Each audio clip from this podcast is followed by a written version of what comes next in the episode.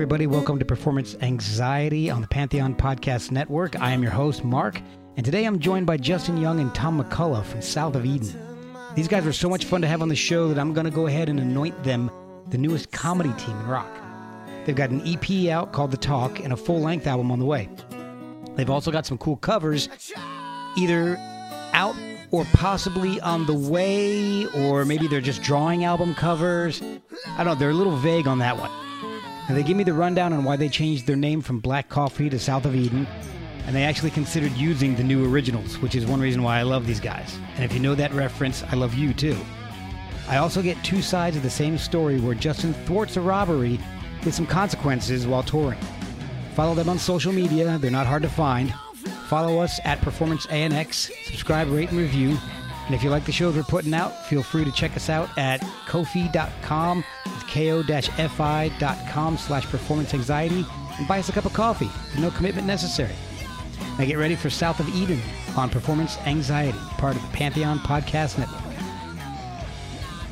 Hello, everyone. My name is Tom. I play the drums for South of Eden. I'm sitting here on Performance Anxiety Podcast with my good friend here. What's your, what's your name, friend? Oh, hello. My name is Justin Young, and I am the guitar player of the band South of Eden. And you're listening to the Performance Anxiety Podcast. Thank you. Cheerio. Is there a writer that you can do for interviews? Like they have to be able to cuss. Yeah, exactly. That should be in in in the first email. In, hey, yeah, we'd love to have you on, or we'd love to be on your show, but you know, we cuss a lot. We So cuss a be, lot. pre- be prepared. You gotta be. I've been listening to the EP, and I want to get into it. I, I love it. I, I think it's it's got a very unique sound, especially nowadays, because it's to me it sounds like the uh, the stuff that I was listening to back when I was in high school in uh, I don't know late '80s, early '90s. Hell yeah. Hell yeah. So that's Thank you, man. Awesome. Thank you. Yeah, honestly, the uh, that's that's really that's fucking great to hear. Honestly, from somebody, you know, we love we love hearing that because our our fan base uh, here that we played everywhere. Honestly, it ranges drastically, and Oh, really? uh, yeah, we so we've we've heard that we've heard that uh, you know that like it sounds like the music I grew up on, which is great because that's the music we grew up on that's because we did we were in high school in you know twenty you know somewhere between Yeah, the 21st yeah, century. yeah, twenty first. So we were, yeah, but ne- neither of us were really listening to Nicki Minaj and like, Right. you know, right, right. Ariana Grande and stuff. But uh, That's good. I guess that's kind of where the sound came from because I'm a, uh, well, we we both are the the original fanatics about like the way we record. Uh, we don't record to a click track. We recorded this album to tape. When we go in and we record the tracks, uh, we do we, we do it you know pretty much as they did it in the 70s. Like me, Nick, and uh, and Justin will go in there, lay down the bass, drums, and guitar, and then we'll do vocals afterwards. Okay. And uh, All dub stuff. Like Oh, well, dub- yeah, every- dub like we get Yeah. like the you know tracks and stuff. and We'll go in and do solos and, And- shit like that. and that's the thing that I've always loved about like 70s music is there's it's because music in the 60s and before is really raw Yeah. and and that's why that's why I love it. But then when you get into the 70s, it's like this weird twilight. 70s and early 80s. Maybe in you should opinion. save this for when we're when we're uh, on on. Oh, shit. Oh, we're on. on. I'm still. I'm recording Oh. already. Oh shit! Oh, Why? I'm man, sorry. I didn't get. on, it. I didn't. man. I'm sorry. I didn't. No, no, Oh. this, this is cool. I mean, I go with the uh, the Neil Young theory of always record, record everything. Yeah, Yep, that's perfect. yep, yep, That's absolutely. for that reason. I mean, Neil Young. I'm sorry. Please continue. I mean, I mean, Neil. There, there was this time in history class, and I this is because I've always been the geek with vintage music. Yeah. Well, we both have, but I in high school before I knew him, I was the geek, and uh, so he pulled up "Rockin' in the Free World," and I was like, "Oh man, this is a kick-ass song from the '70s," and I'm like 14, right? and he's like, he's like, looks at me and he's like, "Dude, this song came out in like the '90s. This is what are you about?" He's like, "Thousand Points of Light," which was uh, George H.W. Bush, and I was like, "No, you're wrong." So I just die on this hill in front of my entire class. Uh, they, they, who are all like, dude, Tommy's the guy with long hair. He's the rock dude. Yeah. Pulls it up. It's like, what, 89? Not, Like Yep. 91. yeah, co- complete, completely proves me wrong. I'm like, damn, but what blew me away about that is because I loved that song my whole life and thought it was from the 70s. Wow. But it's recorded in the 90s and it doesn't sound like anything from the 90s. And that's No. because it's Neil Young and he's that old school hippie, get in a room, don't think too much, just hit the fucking record button and play, you know? Yo, yeah, you can. Crazy Horse doesn't change its sound. I mean, from even, even though it's gone through a few guitarists, it man, Crazy Horse just always sounds like Crazy Horse.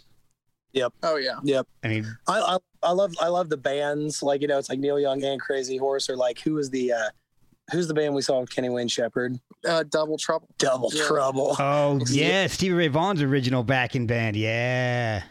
we, we saw uh this dude took me to second row Van Halen uh, That's a crazy story. that that's a That's a- great that's a story whole- that's a great That's a whole story. chain of events. So Really? they- so this this was like 2015. So this was the last um, tour that they did, and um, with DLR with Dave, yep, with Dave, and and so they were doing amphitheater tours during the summer. And at the time, I was like still in school and stuff, and like I had I had like been working and um, got a pretty decent amount, of, like a decent chunk on my tax returns. I was like, I don't have anything else to do with it. I'm gonna blow it on Van Halen tickets. nice.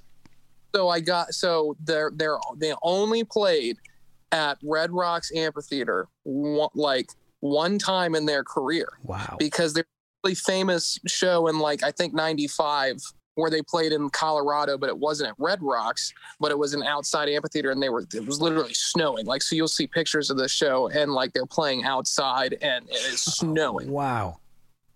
But that was the only time that they had played at Red Rocks, and I'd never been. So I'm like, I have to go. So I was like, have to go like get cheap seats just for the for that experience, whatever. Oh yeah. And then two weeks after that, they were playing in Cleveland at the um, Blossom Music Center.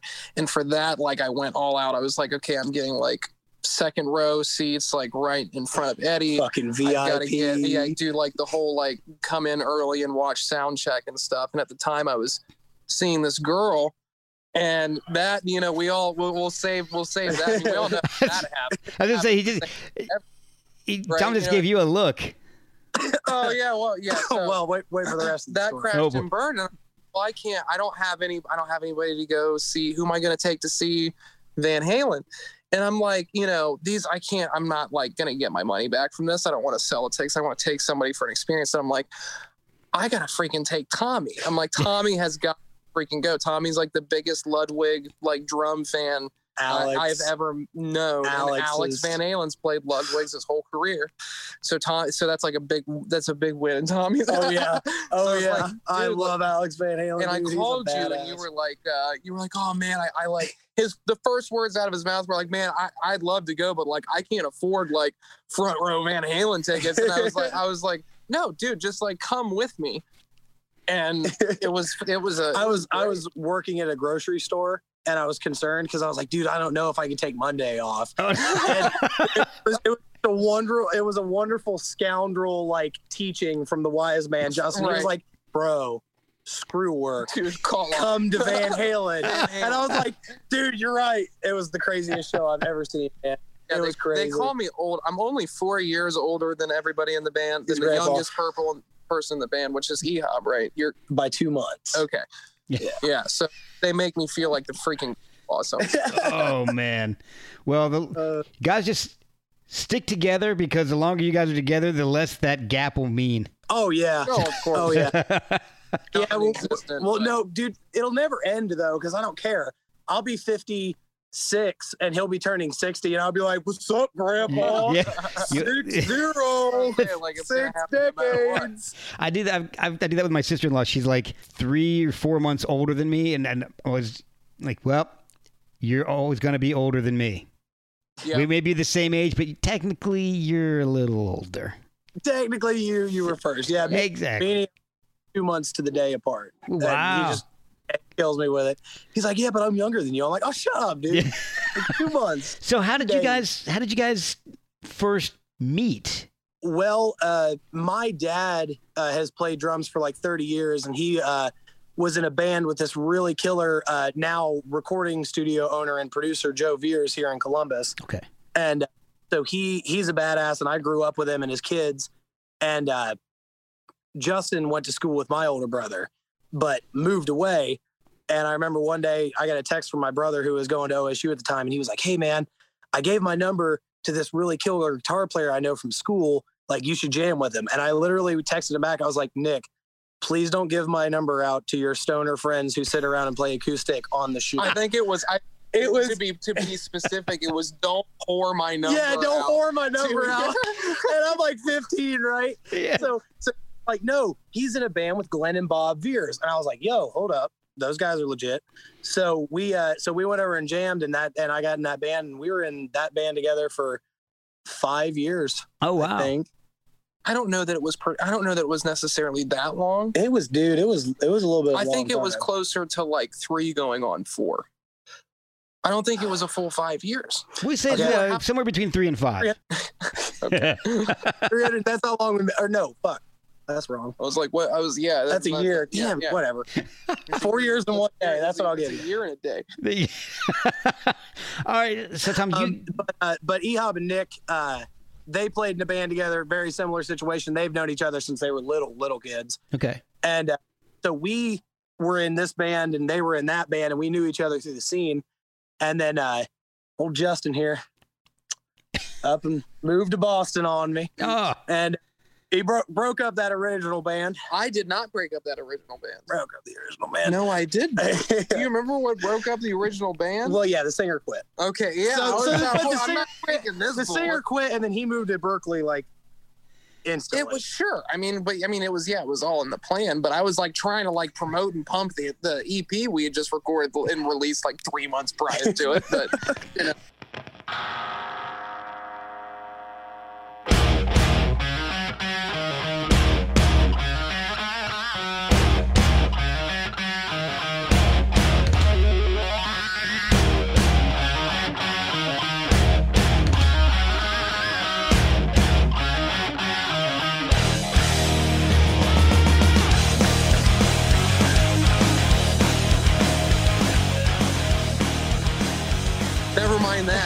but so, so he he goes to Boston at the same time. Nick goes to Boston, and Ehab hasn't played anything for like a year. So I take the remnants of that band, Plain Old Henry, that me and him were in, and Ehab comes in and sings, and he sings with us for like eight months, and then Justin came back on winter break, and uh, that was the first time me, him, and Ehab ever jammed, oh, cool. and that was pretty banging.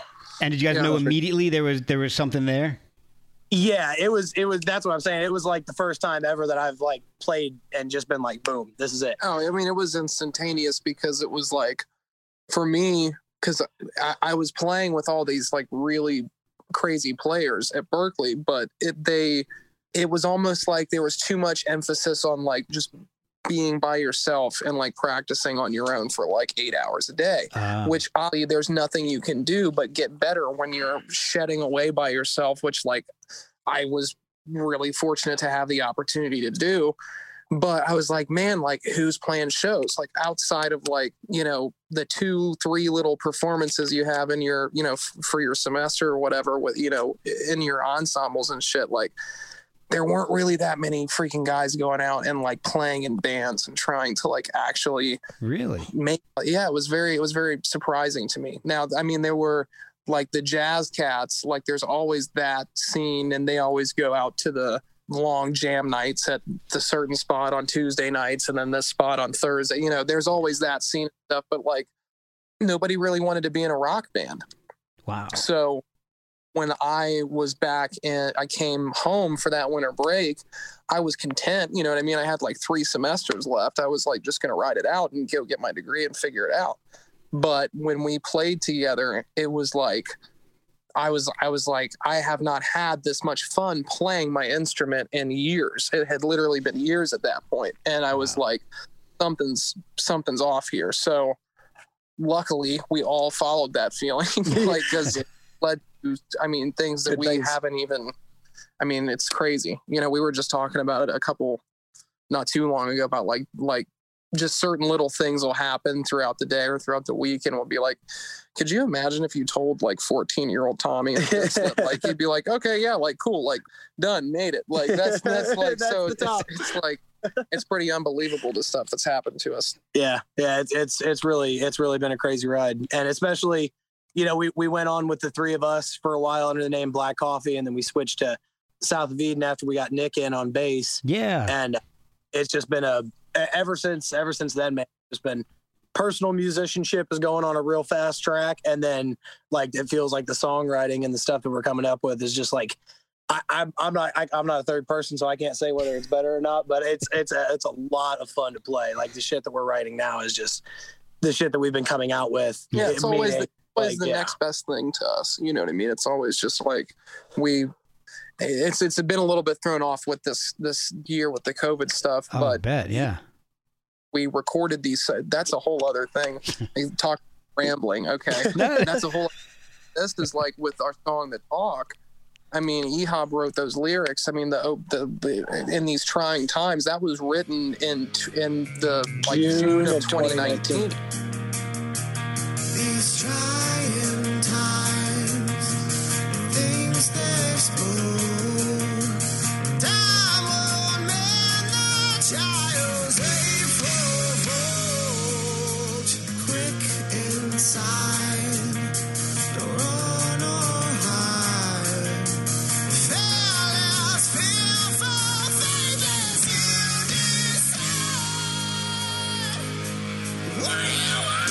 Wow. so like the and it's just kind of like freaky how that kind of like happened you know what i mean? And it was just like okay that's kind of crazy. So we Yeah. you know we were in in full steam ahead like eh, you know any other touring musician who's getting ready to tour this year you know like okay let's let's go and rock this thing. And we're here so we're you know still writing obviously but it's like man we have all this material that people haven't even heard yet we have to go Yep. play all this stuff which is Yep. great because hopefully it translates you know live in the performances that were tight and um you know it opens us up to to not think think as much and have fun Right. with it Right. So, how did you guys um, meet up with Nick, the guy who ended up becoming your bassist? Uh, well, like I said, him and uh, him and Ehab played in uh, in bands for all through high school and stuff. Yeah. another tiny little like the, the side note. detail in that is the fact that when, when i was in boston for berklee nick was playing in a band in boston because he had fought that he had followed guys that I went to school with who had also gone to to Berklee and they were like the only rock band there that was actually playing out of Boston but they all had their members and they were all no room for a, there's no three guitar players Yeah, so no Skinner stuff in Um, Boston. yeah so so we were in Boston at the same time. Like it was it was just Yeah. kind of weird. So we came back like you know he he wasn't there in the beginning. I think he might have Probably back four or five Boston maybe months. yeah maybe in a, probably another semester for some, probably like six months or something Yeah. like that. But yeah, um but A yeah so there was always that well no but yeah, you figure for like moving out all that No. shit. I mean if you're there anyways so yeah there there was always that that that uh high school connection between him and ehab and them playing in bands together and and he well you know he's like we had always kind of coveted him like looked at him as like one of the best bass you know, players bass that was our in, in age. that- Columbus. yeah, around, was like yeah. fit the image. Like he, we were, he, he plays awesome. He's got great tone. He's got great feel. And like just to have a, we were because the, three of us, Tommy, Ehab, and I, were so tight and such like a, not only just like in a, a music way, but just as people and as friends. Like it, it just made sense. It's like okay, this is somebody who we already have, we already know Ehab trusts. yeah, So it's like it's not it's not as hard to just bring somebody in, you know, kind of off the streets, so to speak. Right, yeah. yeah. He had been, you know, we had kind of come to the decision that we were like, well, Ehab is a great vocalist and he's a great bass player, but when he's trying to do two things of, you know, like that at once, it kind of, it was like we knew that to, to reach that next level of performance that we wanted to, we had to free him up to let that voice be his Oh, number let- one. Don't Yeah, do the you know, front. Yeah, to let him do the front man thing. Cause you know, three I mean, we played like a three piece. It was a lot of jams. It was not a lot of talking in between songs, not a whole there was a lot of singing, but still um so we had very like cream. yeah, it was very creamish. Yeah. Okay, yeah. Really angry cream. Yeah, well, yeah, a little bit more. It was spicy cream. Yes. Crap about that. I don't know if that's a good thing or not. Spicy cream. I don't know. That maybe you guys should have changed your name to Spicy Cream. Cream, cream, right? dude. But we uh we had been cycling through bass players trying to find like the word we like we had put the word out like hey we're looking for somebody. And uh, we had basically cycled through all of the people that we were uh, trying out. We were kind of talking through that and then nick hit us up and was like hey is that spot still open? And we're like yeah buddy. Come on down. So he came up and uh, we just you know we jammed and it was really tight and awesome. And it was like okay are you interested? He was like yeah are you interested? We're like have been bud. You, you're a little late to the party. Hop Yeah. on in. So so he, he got immediately like you know and it's funny because nick nick is the uh he, he's the odd man out in terms of like musical taste and stuff because we're all rockers metalheads and he's just as much of a rocker and metalhead but he also likes don broco and uh, oh wow, are some? I mean, he likes a lot. Of, he's, he's, he he's, likes a lot of alternative. Yeah, he likes a lot of like the newer. Like he he really gets off on like all kinds of new pop and stuff yeah. like that. So oh, wow. whenever he writes a song, it definitely sounds like a pop song. But we uh, we. I'll, I'll, I'll, let you take a guess which song in the EP was uh, kick started by Nick. Yeah. do, do, do, do, do, do, do. Yeah. Oh, well, that, that, has, that has a Nick feel to it. Yeah. So your sound is a definite throwback for me. And like I said at the very beginning, that it sounds like the stuff I was listening to when I was in high school back in the late 80s, early 90s. Is that coming back, or, or are you guys one of a few bands doing that in the area, or is, is that sound more unique to just you guys? Because I don't, I haven't heard music like that. I mean, it, it, honestly, to me, it sounds like some of the really awesome bands that came out of L.A. back in the late '80s, early '90s, like like like you, the banner behind you, Guns N' Roses, or first of all, I guess I, I want to know is that a is that a trend that's going to be starting back up, and B, how are the audiences responding to you guys when you were out playing? Because we've had to stop that for a while. It's a really good question because the, so the first part was like to our, our local scene i guess it's it's really it's two things here it's like really heavy rock almost metal Okay. and, and a lot of metal actually um, and then it's it's country and there's Really? a lot of people who who love rock and roll here like because it's a i mean columbus is a very it's in between you know cincinnati and cleveland and pittsburgh and it's i mean it's not it's not a steel town per se but it's still a blue collar you know kind of like a, a hard you know I mean, hard, it's Cowtown. yeah, it's a cow. Yeah, they nicked Columbus Cowtown. So, you know, it's a it's a you know growing city in the middle of a farmland. So, right. a huge love for rock and roll, but not a lot of bands are like playing it. There's not a lot of young people who are going out and writing their own songs and doing like the just rock and roll thing. It's kind of it's kind of a little bit more on the heavier side. Okay. Um, Yeah. A really, a lot of really great metal. I mean, Beartooth came Oh, out yeah, of Columbus. If you're familiar with them, they're they're Yeah. modern, heavy, heavy stuff. Yeah, but yeah. they're like really Star, heavy. Starset is another. Yeah, one. I don't yep, really they're know another what one. they're. I guess they're kind of rock in the alternative. Yeah, they were more alternative, I Um, think. 21 Pilots. I mean, my God. oh yeah. you know i mean they were they're what 15 20 minutes grew up away from right here you know Yep. here we Wow. pretty much grew up backyard so Yeah. um So there, there's a lot going on musically in Columbus, but not a lot. Of, yeah not a, not a lot of like the the bare bones type rock. There's a lot of really cool like alternative. There's a band called LDD, Liberty Deep Down, that's really cool that we like out here, and Harmless Habit, which is the next other band. Yeah. and uh, but uh, but that's it, man. I mean, there's not there's not too to, many to young the point rock of bands. like like the influences like probably where you're getting that the guns N' roses thing from is like that's one of ehab and nick's like biggest influences are axl and, and duff and like obviously that's just like one of a lot with them like you know Yeah. ehab really michael jackson and freaking prince and like we all love those all of those Oh, I can artists. And- definitely hear those influences in the vocals. Oh Yep, yeah, yep. and and he yeah, because he he does a lot with his with his melody and and I guess it kind of because Tommy and I like come from that older older school, like almost like late '60s into the '70s, where it's like this, you know, it's Sabbath and Zeppelin and Right. you know early Van, early Van Halen and like Yep, D, and Deep Dio Purple and, and- D, you know all that that stuff. And so I think when we like bring those like influences together that's kind of like what you get and i think like that has a definite you know natural i guess kind of throwback to like maybe maybe that late 80s thing but i, I hear i i hear a lot of times people and this is like i try to like tommy said like i try to stay kind of like out of it. But like I I hear a lot. It's like it's you guys sound like kind of vintage like 70s, but then also there's this like 90s grunge thing kind of like almost going on. Oh, interesting. and and yeah so it's really cool to like hear that there's a little bit of everything because like that's the honest truth to it is is like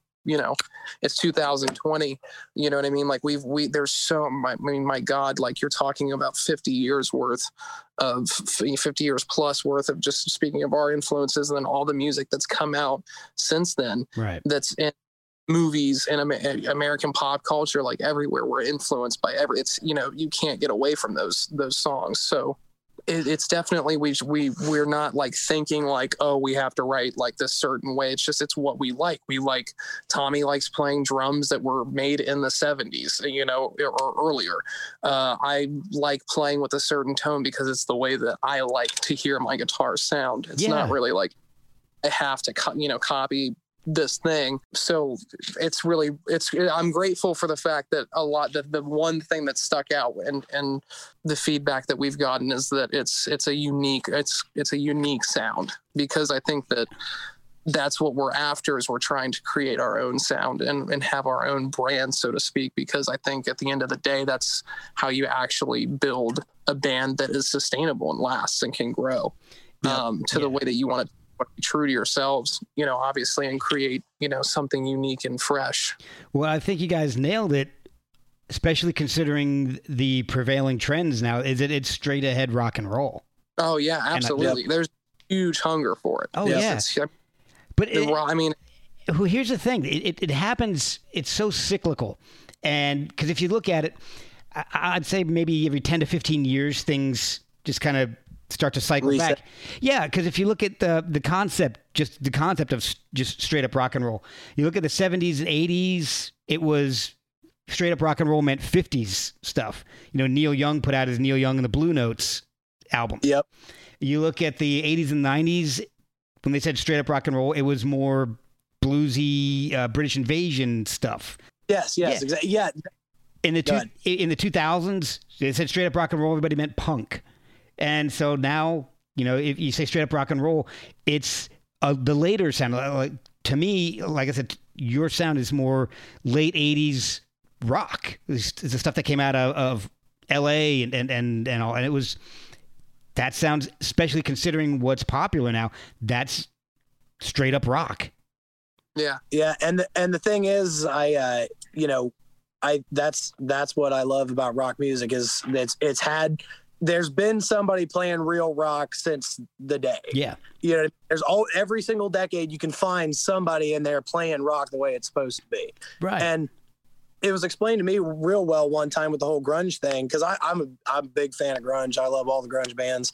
I was raised on it. My dad loved them, and uh, he was like, "Well, the reason you like grunge is because they they're a '60s like the whole grunge thing was a '60s throwback." yeah. And I was like, "What do you mean?" He was like, "Dude, look at them. They're rebellious. They're super fuck the system.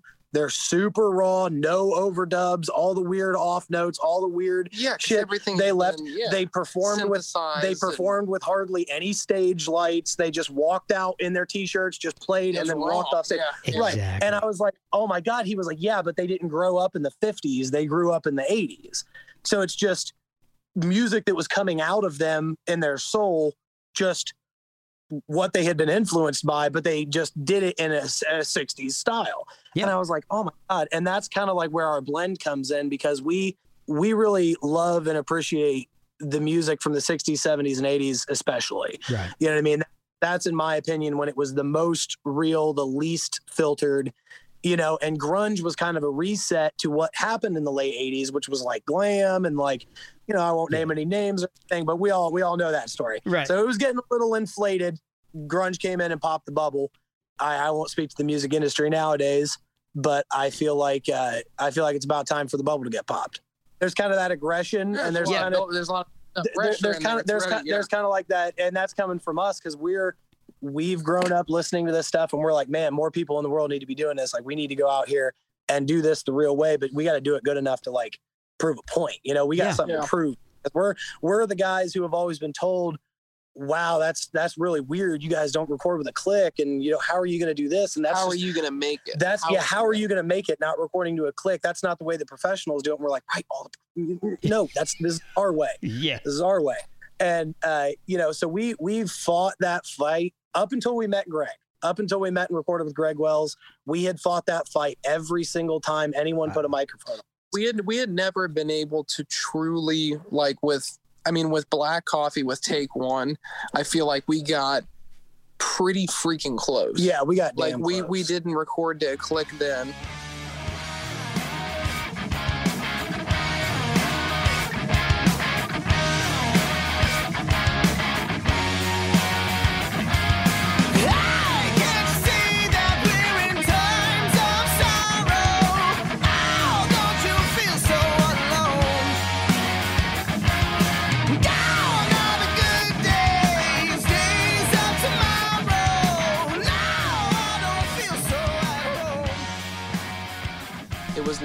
Live. It was all the same thing, but the songwriting. the songwriting is what really set it off. And Greg is just he's yeah. There's just this kind of aura about him, and I and I think that we we clicked so so well from the from the first conversation that we had with him, and it just developed into this awesome relationship and friendship really and and he kind of gave us all the tools that we needed so to speak which really wasn't much i mean it was like at the end of the day this is your you know this is your baby this is what you're doing you know because Right. we didn't know what to, to expect we're, we're you know yeah, this is the big scary producer in LA that we're getting sent by our label to. I'm Well, like, oh we, god, i mean we know here it we, comes. Like this is the you- fight that I've been told I'm gonna have to go. Uh, say, my whole life. like that And I, no, no, no, no. I'm- I was prepared. I was like, oh God, here we go. And we met Greg, and I was like, yeah, man. So I play a, a 26 inch kick drum. He's like, man, that's awesome. And I was like, whoa. I was like, uh, hold up. I was like, wait. I was like, wait a minute. It, it, it doesn't have a hole in the kick drum. He's like, great, great. I bet that thing's awesome. I could hear that on tape. And I was like, who are you? And then it just it was just open door freedom like whatever we however we wanted to mic things however we wanted to like well he mic'd it because we were like hey Well, you, yeah. we Yeah. want to hear how you Uh, sound but in terms of in terms of writing and in terms of the way we wanted to play stuff man it was just like the freest like feeling in the world yeah So, how did you guys get hooked up with Greg? Greg Wells, who's done work with Adele, Twenty One Pilots, Deftones. How did you guys get hooked up with him, and, and how did that whole experience go? I, that I mean that was uh it's a great question. I mean that that was something that kind when we we had made a, a very like extensive list like and we had like put these names of producers who were like I have no uh, this guy clearly is not has no interest in doing our stuff right but we're gonna put it on here anyway we're just boom boom boom boom just making this list and then all of a sudden we're like having conversations with these I guess out of respect I won't name names but like Yeah.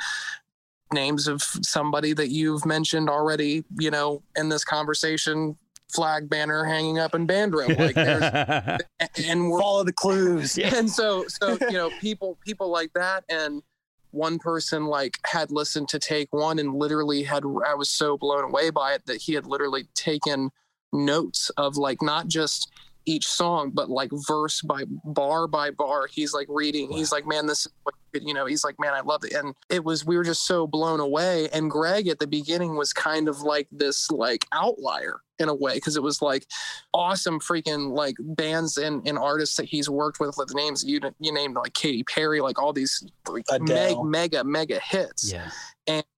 awesome freaking albums. They sound like amazing. It's my favorite 21 Pi. I mean, th- that's my favorite 21 Pilots album that they have personally. And just from the moment that, that I get I, that we talked to him, you know, because he took the call and we were working with you know with the the little information that we had which was hey we're you know thinking about getting into this deal with lava you know we're a little Yeah. we're a little uneasy because like we've we're a rock band we've heard our whole lives getting into to record deals you know as a rock band as a rock band bad early idea. on is is like scary. So we're like trying to feel out that, but then also like we try we're trying to get somebody on our you know our side here, so to speak, and and see if, who we want to work with before Yeah. we even get in conversation. And lo and behold, it became this perfect match because not only did we hit it off with Greg immediately, just in ideals and like what we wanted to do, like Tommy was saying earlier, but Greg and Lava, Jason Flom, you know, they had always kind of wanted to work together and it had never really quite worked out. Oh, really? Um, so it was just kind of this this beautiful little kind of it was It just, was an kind of like happened. out You know really what I mean? well. And and um and Greg, when he heard, uh, I'll never forget when he and I had a conversation for the first time. It was like he he said that when we he heard our album, he like from take one, he was like, "Man, I've been waiting for ever for years for a rock band to like come about and that I like actually like really want to work with." And to hear that come from him was like mind blowing. Yeah, so that was I like bet. Yeah i mean it was it was awesome and and the experience with him couldn't you know it couldn't have been couldn't have been better it couldn't have been smoother we got the most amazing sounds that i think we could have ever hoped for and you know obviously you want to strive to make them better you know as your Mhm. career Oh, goes yeah. along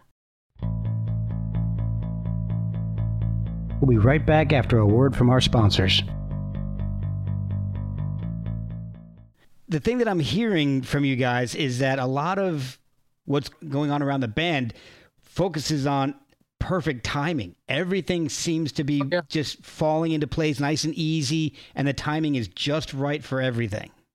yeah and my uh, one of the one of my the favorite things that I've I've ever been I've ever heard come out of anybody's mouth is that luck is just when opportunity and preparation meet Yes. you know what I mean?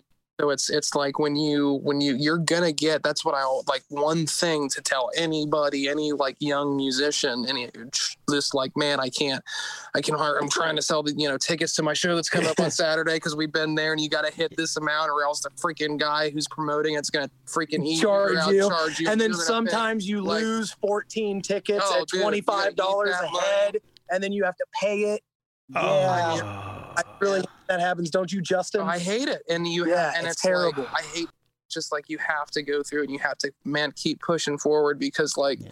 I mean, literally, you never know what can happen, and, and at some point, you are going to get your opportunity. It's Yep. just did you stick with it long enough? and Did are you prepared enough and are you going to be prepared for when it it, it happens? And and we we've still got a lot of miles to go We talk about. I mean, we, We- literally talk we, about we- that every we- day. yeah we we we talk about how we are not we have not even scratched the surface of because i mean we want to hit the road we want to go Oh, play yeah we want to be at like at like the end of the tour level like when we when we play our first show you know because because like i said again this was supposed you know we were hoping to get our you know sea legs and road legs you know so to speak underneath us and our miles underneath us this year to Right. really build up build up our stage show and and our performances and create kind of like a, a standard and keep it growing so now it's kind of like it's it's even made us want to want to start off even more. yeah even more because it's just like my god Yeah, because we, we're we're also just have, like it, it's it's weird because obviously the whole situation with not being able to tour and all that stuff really sucks. But one the one silver lining kind of that's in it for us is that we've had a lot of time to kind of just shut into ourselves and like figure out little details, like figure out little stage show things. Because you know we were, I mean, early Van Halen and ACDC. I, Yeah. We I, you both raised on uh, you know that stuff. I was raised on Dio, '80s era Ozzy, like early Randy Rhoads type year stuff. And for me, it's like if you could, if you could just channel that, you know, in in the way that we do, you know, in the same way that we do everything, which Yeah. is that's kind of the idea we want to go through. But obviously, we're just going to do it our way. And uh, so we've been doing a lot of thinking about silly things like you know like light show and that kind of stuff. And I and we're, think we've run through different set lists over Yeah. our head. I don't know how many times. I mean, like this better be the best show. Like you know, what I mean, better be the best. we have put a lot of work into this. Yeah. We have thought about a lot of when you details when you on were when one. you're getting down to the details of specific bass drum patterns and well, we, and, we, we, and won't we it- won't delve into that. and make it well but i'm saying but i'm saying when you have the That's when you have the when you get to that point it's like okay you've been rehearsing a lot now it's time to go on the road and get your now it's Now time it's to time- stop. yeah I'll leave that. So you guys, you guys used to be called Black Coffee.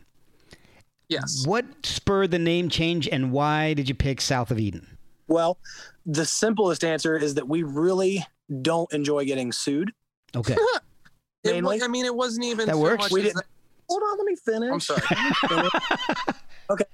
So Nick uh Nick got in the band and it really just felt like a different band. Like we all just felt like it was just different. It was just taking us. It, it took us up that platform that we wanted to really go up, and we knew we like you know wanted to do that. And so it, we were we, we- we were writing differently, we were playing differently, we were all that stuff, and that was just the general vibe of the band was this changeover period, and uh, and then uh, there was this other musical artist named Black Coffee, owns all the copyrights. Ah. well, you can't write Black Yep. Coffee. You can't. It's kind of like an indefi- undefinable term, but it, it's still like when you would go and Google, it's like, what? Hey, did you know there's a Black Hawk? You know, when you go and tell people it on Spotify, his he, he has all the blue check marks. He's a very very popular. very popular. pop. and He's featured on, on, a Drake album. yeah and, Drake, and um, he's Oh, big okay.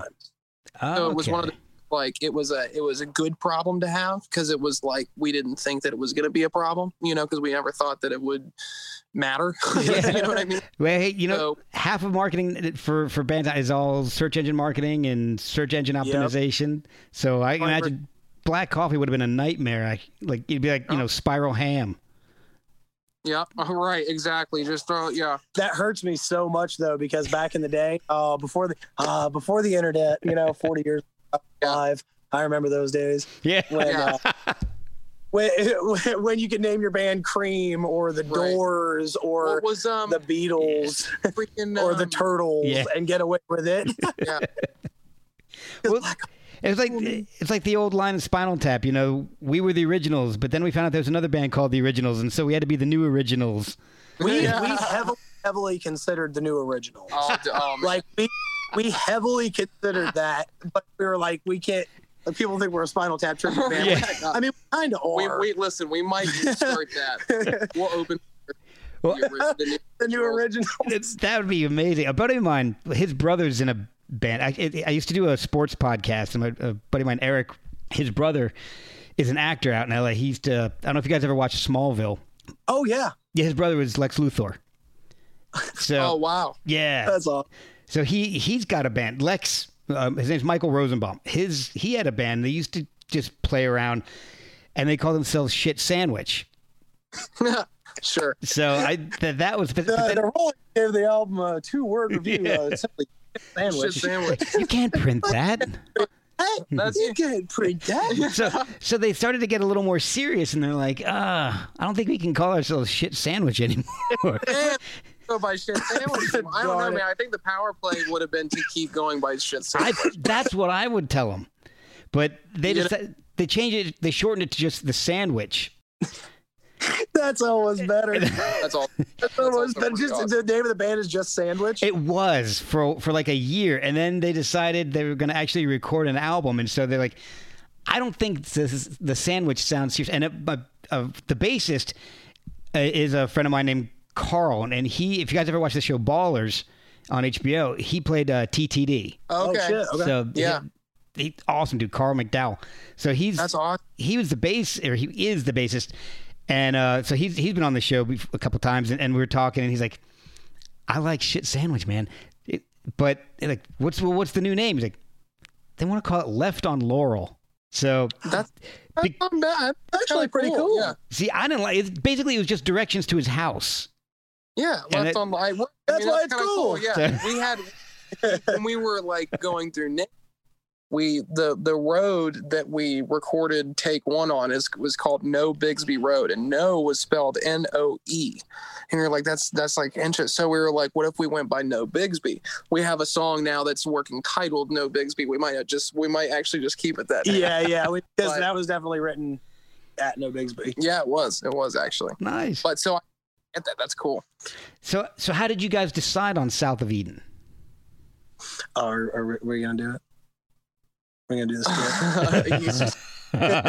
I feel like I'm being Yeah. set up here. Well, Oh, well, man, you know, when I came up with the name me, Tom McCullough, the fourth here, when I came up with the name South of Eden, uh, man, I mean, to put it simply, it was like uh, it was like 2001, man, and that's what was happening at the time. I can't do that. I can't. I can't do that.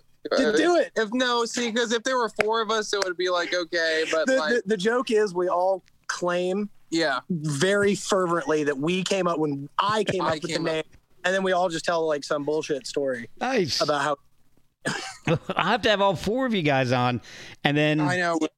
redo it. Honestly, I don't remember. I don't. I don't quite. Hurting the four of us together for anything but band practice Very is hard. very difficult. Very, very. Very, 'cause, like we're always hanging in two man pairs.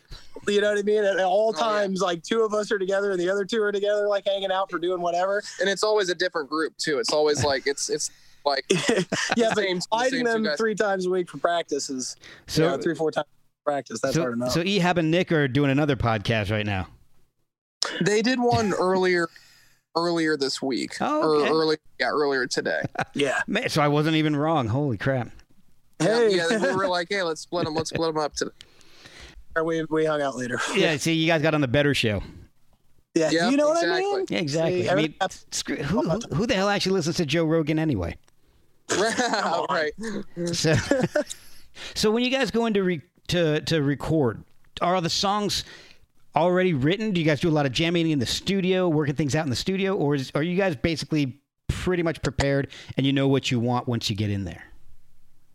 Well, when we when we went into to work on this um, album with Greg, we had allotted how was it three or four weeks Of for, practice. for in yeah Four at, the, at weeks. the rehearsals. Yeah, so we had this rehearsal space for about four weeks, um, where we just you know um, clearly we treated it kind of like a like a Monday to Friday, like nine to five. You know what I mean? Like Right. just kind of go and figure it out. And we had we had several songs that we had brought with us, um, and several songs that we brought with us didn't particular didn't end up on the album, but the majority of the ones that we knew were the strongest wound up on it. So it's probably I'd say probably like I'd say half the album was written before we got there, and we wrote a lot while we were while we were also there. Like we wrote full songs while we were there. Oh, cool. Um, so it's it's a very it's like a combination, and obviously the songs like grew and took new forms. So like every song like probably changed a little bit, like maybe a chord you know change here or there.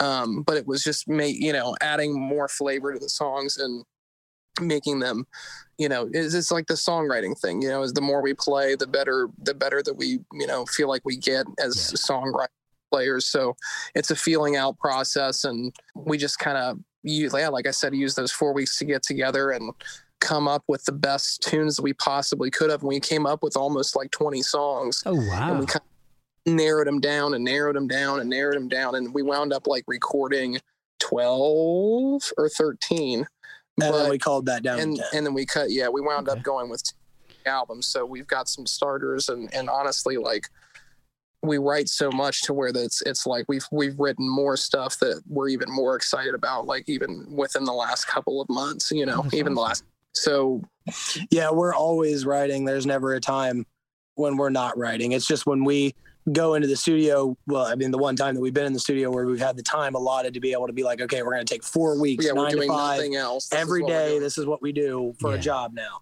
we're um, musicians Yay! Yay! We did it for a month. But the uh, the the thing that that did is it just kicked the the songwriting into overdrive. okay. Yeah. And then one of, one of the great things that Greg did, actually, I'm going to credit him with this, is he just kept the ball rolling on songwriting. He wasn't Oh. like, okay, let's pick eight. don't take oh, too much you yeah, let's much let's pick eight, you know, or ten that we're going to take into the studio and let's rehearse those for a Yeah. week. He was like, no, rehearsal is writing. So we would go in every day, and we we would. We, I mean, we obviously ended up running all the songs Yeah. like pretty often. you get a couple it- you get a couple days beforehand and you hammer and you just you just do nothing but play them through Yeah, but he we had like like Justin said between the songs we wrote before we got there and the songs that we had after, we had somewhere around like 20 songs. Oh wow. And he was just all the way up until 3 days before he was like let's just keep running all of them. Every single one of the 20, let's just cycle them through every couple days we'll run every, you know. And uh so we did that and then about like like Justin said like about 3 days before we were like okay, here's like the 12 or 13 that we're like really going to do for real. Okay. And so then we spent those days jamming those, but still by the time we went into the studio, man, we weren't like hundred percent on we were still writing in the studio. Wow. You know what I mean? Which I which I think was Greg's intention. Yeah. Because that's how you keep things real free spirited and real Yeah. open to change and messing around with it is right then, you know. So is is the songwriting really collaborative between the four of you guys, or is somebody just bringing in a song and saying, "Hey, this is this is what I want to hear"? it's totally it's completely collaborative you know there'll there'll be guys like a lot of times ehab will come with like a skeleton basis and then we'll kind of sit around learn it you know add maybe a verse add bridges hey maybe we switch this around here add the you know what, what if you did this stuff like that. So there's always you know there's you know songs that I, you know it's vice versa it happens all the time and and i think that every guy kind of gets his licks in so to speak. So there's always like really nobody's stepping on each other's toes we always give each other the freedom to to talk and do what they do best i mean you know tommy was even you were the one that probably I mean, Ehab writes ninety percent of the lyrics, but you're you're the one that kind he actually helped with lyrics. On Yeah, I, these, I, I don't help whatsoever with notes, progressions. I don't know what those are. I couldn't name a scale. So Yeah. I'm just, I, that's the string department. I don't go there. So I do drums. I do drums. and, and I help write poems. Now you'll notice what I said there. I don't help. I, I kind of help with melodies, but I write poems. So I can I can help with uh, I can help with a rhyme or two if I need to. But that's other than that, I stick strictly to my drums. That's so the EP is is out. When is the full length coming out? Mm.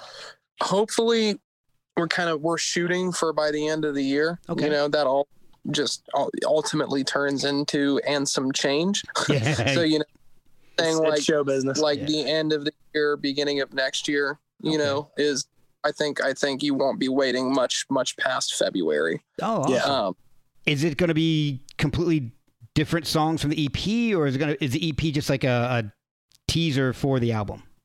Yeah, the EP was more or less more or less treated as as exactly right a teaser and appetizer essentially for the 10 song album. So the four songs that you have on the EP will be as is on the record and there'll be six new songs that you haven't heard yet. I've I've heard rumors of you guys doing like an Audioslave and an Elvis cover. Is that uh, accurate? Oh, see, he's- so He's got so- some inside information. All right, yeah, now. because Hold on. we, 'cause we premiered the uh, we- the Audioslave. We played "Show Me How to Live." We did it live um, at Joe Viers' Sonic Lounge Studios in Columbus.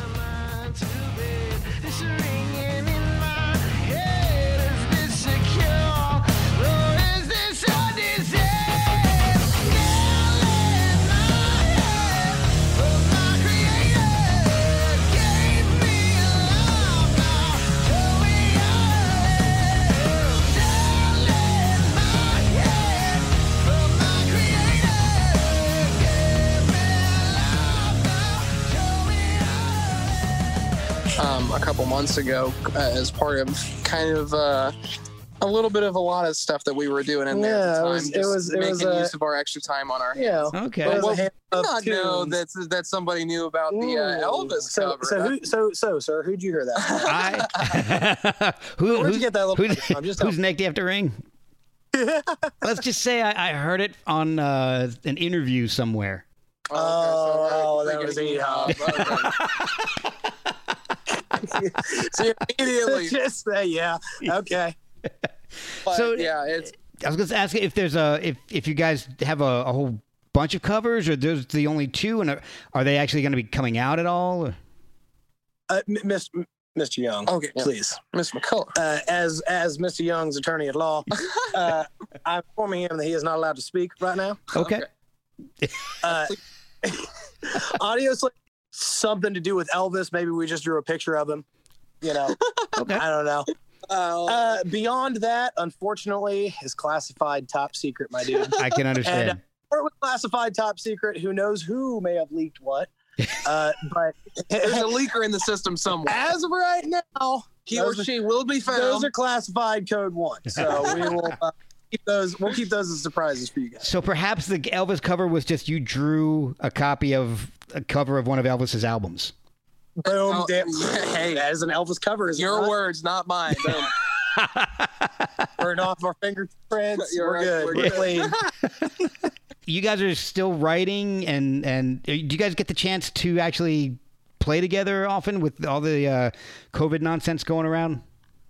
Yeah, I mean we're we're we're like practically like living together. You know what I mean? Like so we're we're around each other every day. I mean we're when we we as it is we're kind of like so busy with our work schedules, you know, because we're we're all working. You know, we're not making a whole lot of money off of this right now, not touring. So you know, um, that are we all we all kind of individually just naturally keep our a tight knit you know as it is you know with our families and stuff Yeah. and it's kind of i think like everybody's been doing just communicating like like hey you know such and so you know whatever. And and you know there was like there was a time a couple weeks ago where i had a sinus infection had to call off from work and i and i went and and and all clear you know all all you know everything came back negative thank god. So Oh, that's um so, yeah. yeah so you know we're we're doing the best that we can with everything i think like like everybody else. And we're practicing you know three three to four times a week. And because like i said we just really we're playing um, a show on uh, saturday october 3rd um, in our hometown in columbus at flanagan's pub. Cool. and um, it is uh, yeah it's it's really exciting because we we sold it out and we're considering doing um, adding a second date to it we're just so excited to kind of play for our fans again and it's it's um you know it's going to be a totally socially distanced concert. It's going to be you know Okay. you know very safe for everybody. You know we want everybody not only to feel safe but like comfortable. You know what i mean? I know that everybody there's you know kind of the two sides of it. You know there's a lot of people who are really amped up and really want to get out and and just live like normal. I think everybody wants to do that and then Yeah. there's also who are you know at a higher risk than than certain others and some people you know people who you know feel more seriously about it you know as well so it's it's like we want everybody to, to feel comfortable when they're there and can just sit down and, and listen to music and not have to worry about anything else Yeah, we want we want this, you know, we want this show to basically be the escape from all of this shit. Cause that's a that that's another good uh, I think I've mentioned him three times. You can see if my dad was pretty influence on me.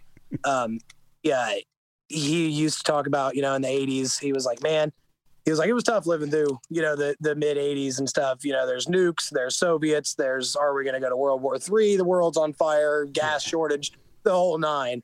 And he's like, But dude, for two hours when you went to a Dio concert, you just got drunk and watched a kick ass rock show.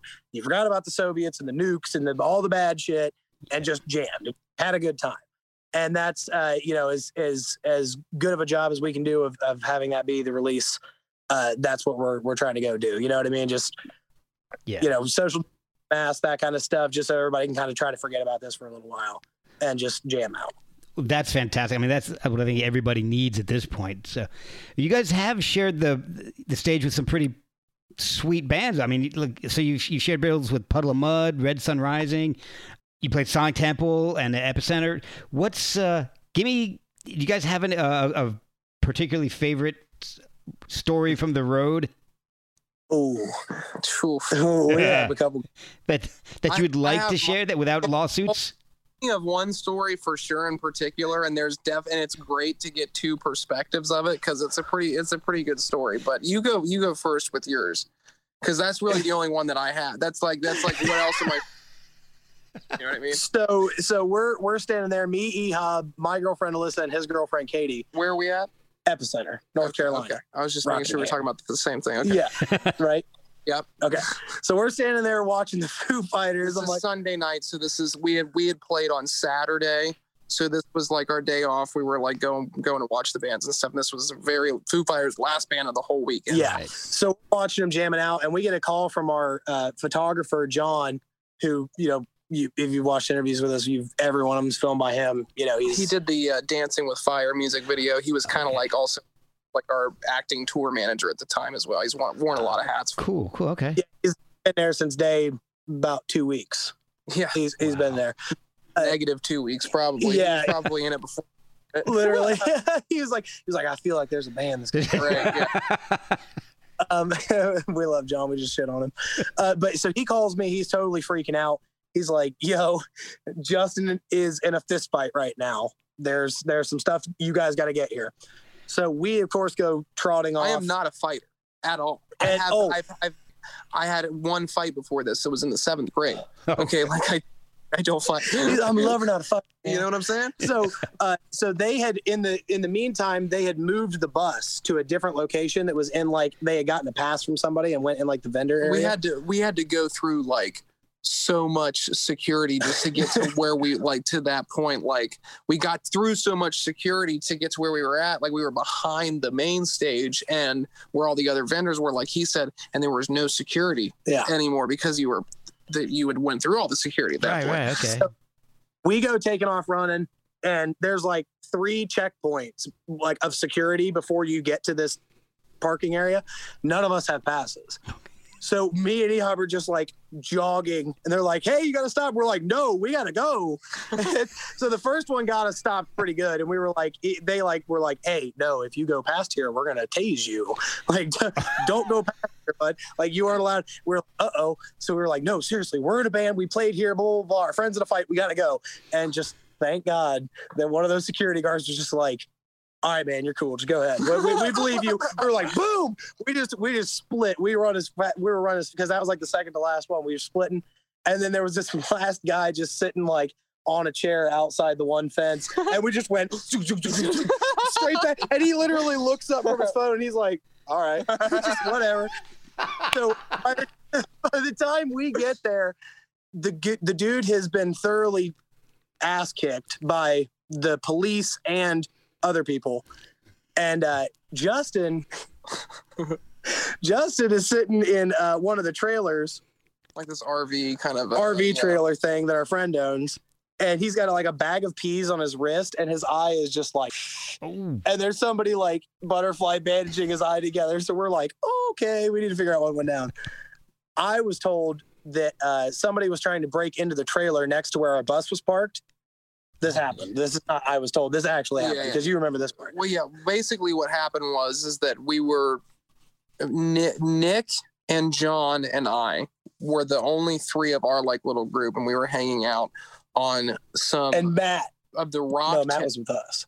right. And, Yeah. yeah. Matt was Our with you. roadie. John, our photographer, had known some of the um, rock tenders that were working that week, and he had shot them in in calendars um, and magazine shoots and all, all different sorts of things. So we were hanging out with them.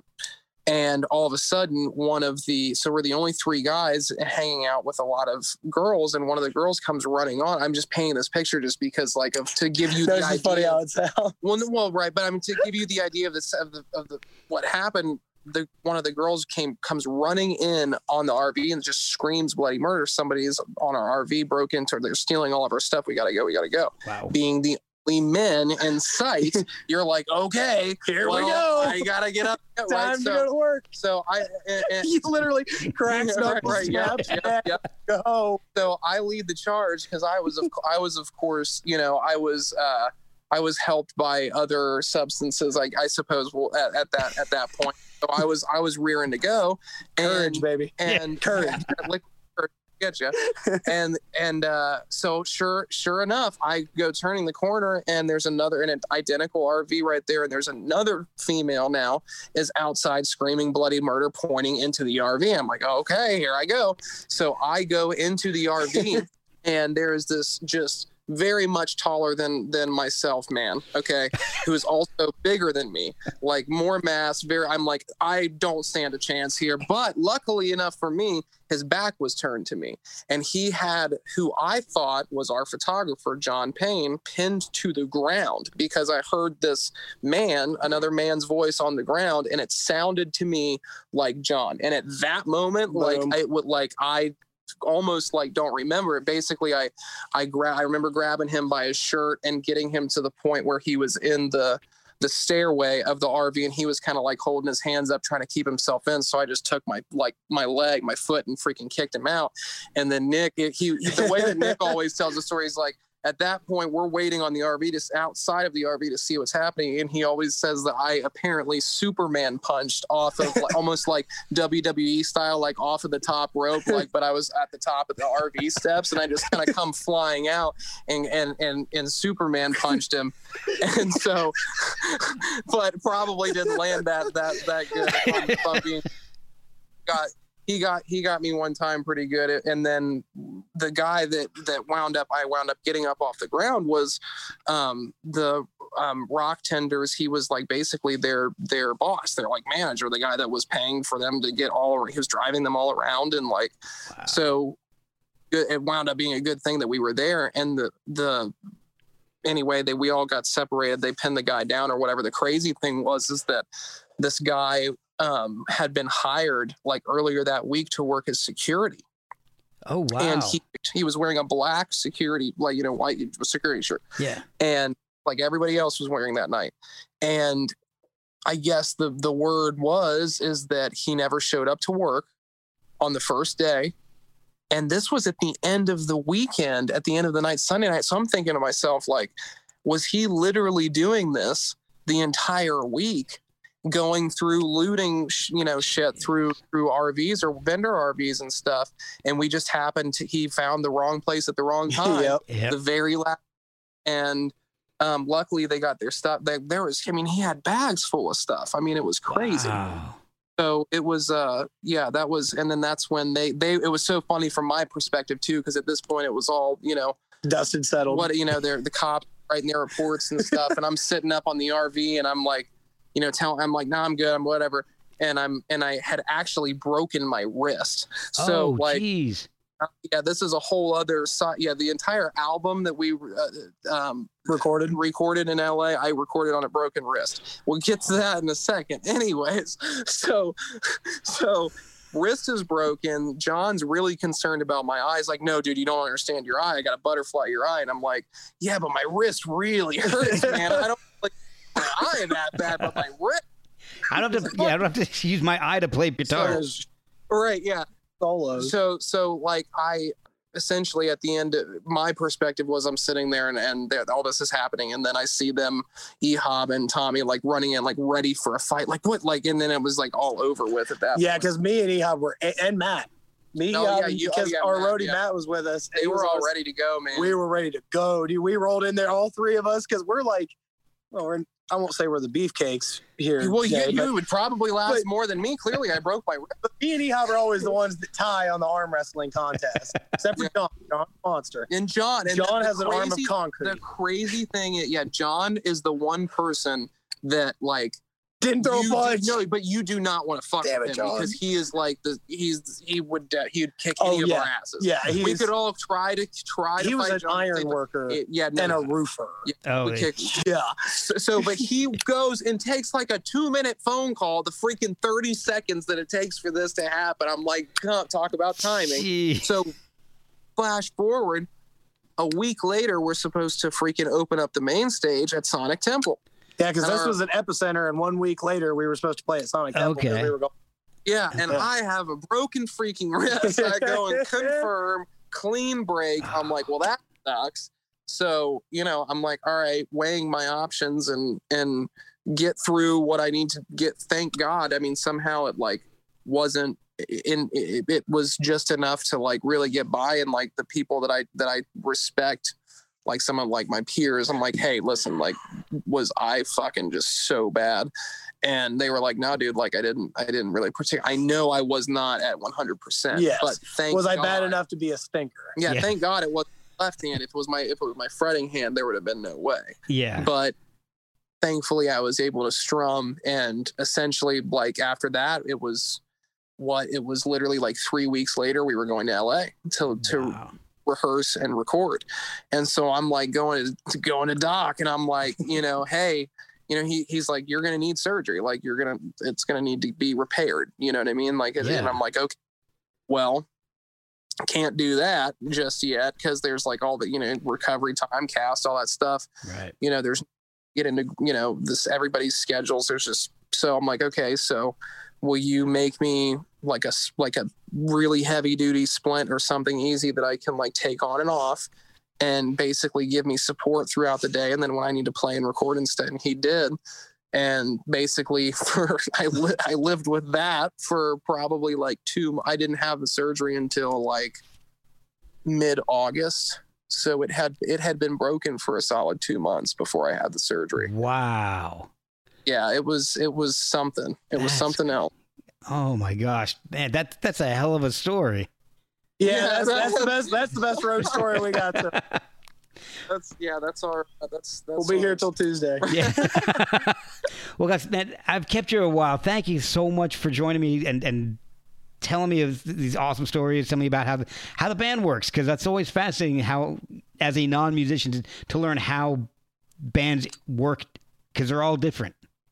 Oh yeah, absolutely Oh, yeah. every band and everybody everybody has their own vibe and their own juju and the way that Yep. they do it and that's great for podcasts like this honestly because it's like getting i mean i getting to listen to to people talk and getting to know who they are as people is is Crucial. yeah That's Crucial. that's that's what I love doing. I love finding out about well, first of all, new bands like you guys, and finding out what's behind some of the albums that I love. Because I've I've been lucky enough to have some pretty freaking awesome people on this show. Like sometimes I'm blown away by some of the people I've been lucky enough to have on here. Is there? Uh, well, I know there's got to be. What is the social media presence for you guys? How can people follow you and, and keep track of what you're up to? Wh- which may or may not include drawings of Elvis. of Elvis album covers. Exactly. Facebook, South of Eden.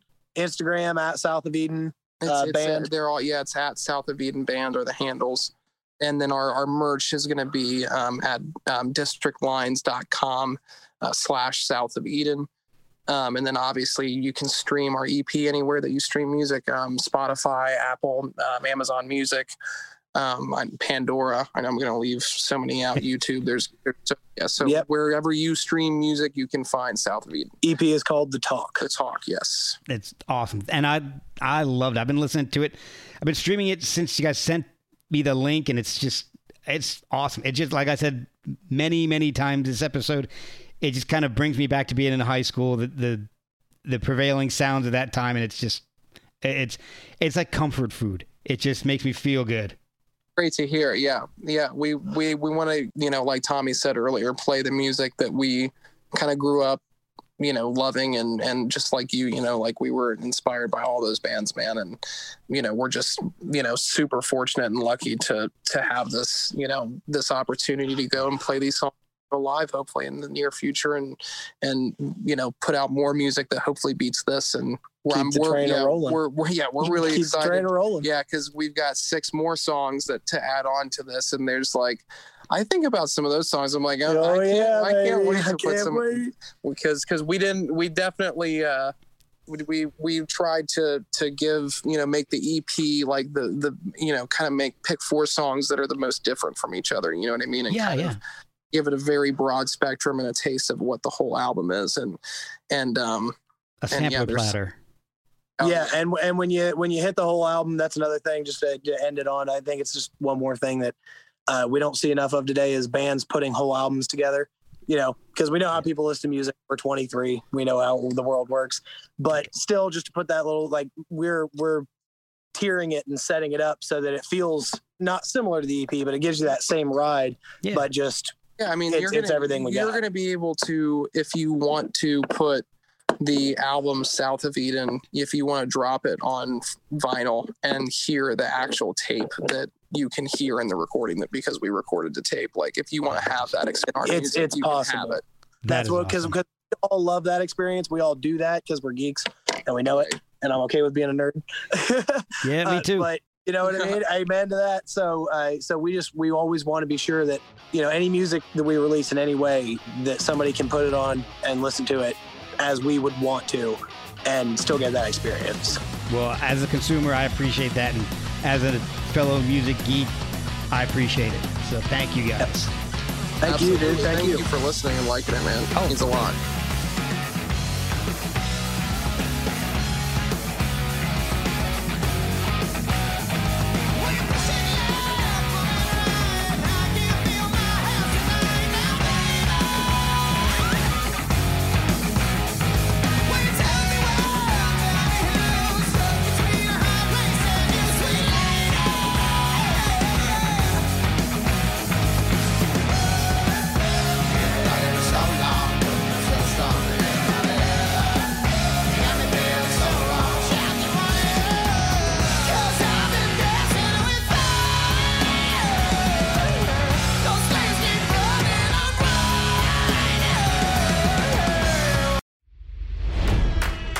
It's NFL draft season, and that means it's time to start thinking about fantasy football.